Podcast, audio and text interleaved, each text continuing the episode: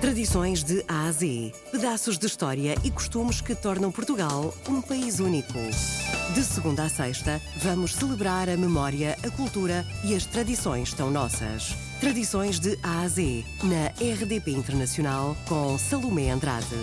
Os travesseiros de Sintra só começaram a ser confeccionados anos depois das famosas queijadas de Sintra. Tradições de A a Z. Esta casa é periquita porque quem fundou esta casa foi a minha trisavó. Isto tem sido família, tem, sido, tem passado da minha trisavó para a minha bisavó, da minha bisavó para a minha avó, da minha avó para o meu pai, que foi a minha mãe que ficou à frente do negócio, que infelizmente o meu pai em 2000 faleceu.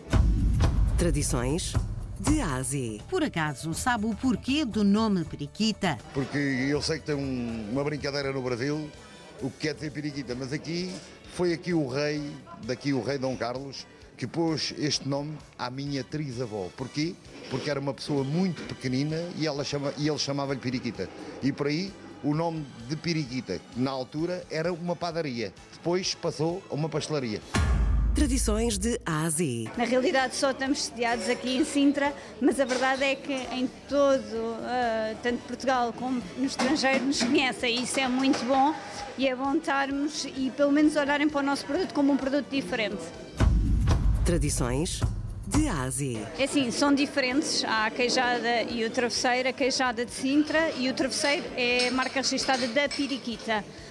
Ambos eu acho que são diferentes, um ah, se calhar mais doce do que o outro, há pessoas que gostam, preferem mais a queijada, outras preferem mais o travesseiro.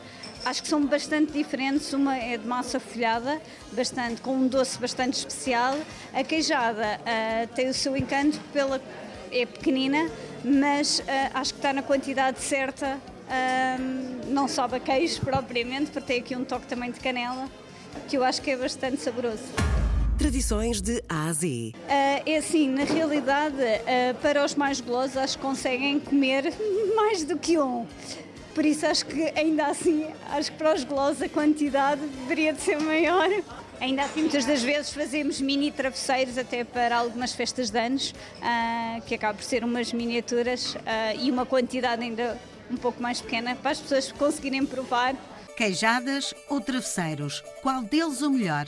Só tem é que visitar a Vila de Sintra e prometo-lhe que por lá pode deliciar-se com o travesseiro ou com a queijada. Estão a comemorar quase 160 anos de existência.